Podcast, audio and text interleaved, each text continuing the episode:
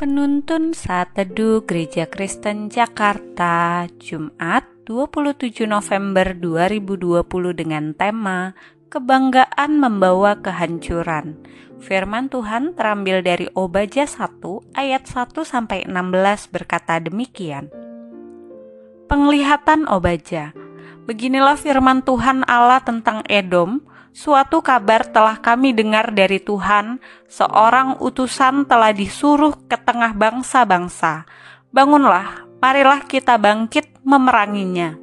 Sesungguhnya aku membuat engkau kecil di antara bangsa-bangsa. Engkau dihinakan sangat. Keangkuhan hatimu telah memperdaya engkau. Ya, engkau yang tinggal di liang-liang batu, di tempat-tempat kediamanmu yang tinggi, Engkau yang berkata dalam hatimu, "Siapakah yang sanggup menurunkan aku ke bumi?" Sekalipun engkau terbang tinggi seperti burung raja wali, bahkan sekalipun sarangmu ditempatkan di antara binatang-binatang, dari sana pun aku akan menurunkan engkau. Demikianlah firman Tuhan. Jika malam-malam pencuri atau perampok datang kepadamu, betapa engkau dibinasakannya bukankah mereka akan mencuri seberapa yang diperlukannya? Jika pemetik buah anggur datang kepadamu, bukankah mereka akan meninggalkan sisa-sisa pemetikannya? Betapa kaum Esau digeledah, betapa harta bendanya yang tersembunyi dicari-cari. Sampai ke tapal batas, engkau diusir oleh semua teman sekutumu. Engkau diperdaya, dikalahkan oleh sahabat-sahabatmu Siapa yang makan sehidangan dengan engkau memasang jerat terhadap engkau? Tidak ada pengertian padanya. Bukankah pada waktu itu demikianlah firman Tuhan, Aku akan melenyapkan orang-orang bijaksana dari Edom dan pengertian dari pegunungan Esau. Juga para pahlawanmu, hai Teman, akan tertegun supaya semua orang di pegunungan Esau lenyap terbunuh. Karena kekerasan terhadap saudaramu Yakub, maka celah akan meliputi engkau, dan engkau akan dilenyapkan untuk selama-lamanya. Pada hari engkau berdiri di kejauhan, sedang orang-orang luar mengangkut kekayaan Yerusalem dan orang-orang asing memasuki pintu gerbangnya dan membuang undi atasnya. Engkau pun seperti salah seorang dari mereka itu Janganlah memandang rendah saudaramu pada hari kemalangannya, dan janganlah bersuka cita atas keturunan Yehuda pada hari kebinasaannya, dan janganlah membual pada hari kesusahannya. Janganlah masuk ke pintu gerbang umatku pada hari sialnya. Bahkan, janganlah memandang ringan malapetaka yang menimpanya pada hari sialnya, dan janganlah merenggut kekayaannya pada hari sialnya Janganlah berdiri di persimpangan untuk melenyapkan orang-orangnya yang luput, dan jangan serahkan orang-orangnya yang terlepas pada hari kesusahannya, sebab telah dekat hari Tuhan menimpa segala bangsa. Seperti yang telah engkau lakukan, demikianlah akan dilakukan kepadamu perbuatanmu akan kembali menimpa kepalamu sendiri Sesungguhnya seperti kamu telah minum di atas gunungku yang kudus, segala bangsa pun akan minum dengan tidak henti-hentinya, bahkan mereka akan minum dengan lahap, dan mereka akan menjadi seakan-akan mereka tidak pernah ada.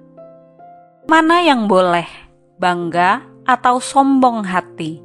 Bangga boleh, sombong hati yang tidak boleh. Mengapa? Bangga karena sudah memiliki pencapaian-pencapaian yang berhasil atas jeri lelah sendiri adalah hal yang wajar dan tidak salah. Yang menjadi salah ketika sudah berhasil dalam pencapaian tersebut, kebanggaan itu berubah menjadi kesombongan hati dan menganggap yang lain lebih buruk dari dirinya, dan melupakan bahwa seluruh pencapaiannya hanya karena anugerah Tuhan. Ada banyak alasan mengapa kita berbangga diri.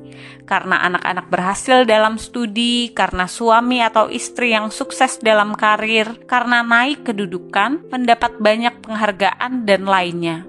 Kebanggaan seperti ini adalah hal yang wajar, tetapi akan menjadi salah ketika kebanggaan itu membuat kita sombong, membuat kita merendahkan orang, bahkan melupakan Tuhan.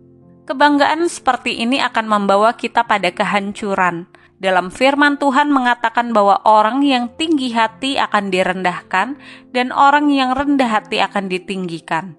Bangsa Edom membanggakan diri dengan beberapa hal, merasa diri bijaksana, kuat bak pahlawan.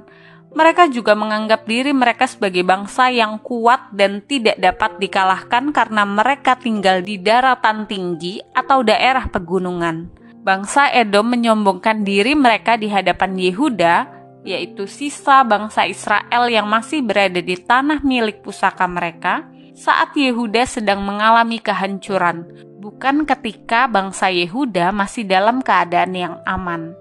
Kebanggaan seperti ini terbukti mendatangkan kehancuran bagi bangsa tersebut. Bukannya ditinggikan, mereka malah direndahkan.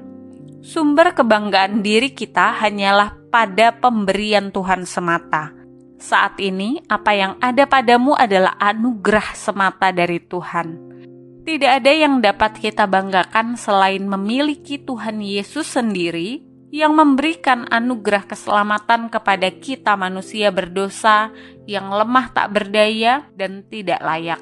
Ketika kita melihat ke sekeliling kita, orang-orang yang mungkin tidak seberuntung kita, apakah kita lalu merasa lebih baik dari mereka? biarlah kita belajar untuk tetap rendah hati, karena orang yang rendah hati akan ditinggikan. Melalui perenungan ini, kita belajar dari sebuah kutipan milik Billy Graham yang berkata demikian: "Kehidupan Kristen tidak selalu tinggi.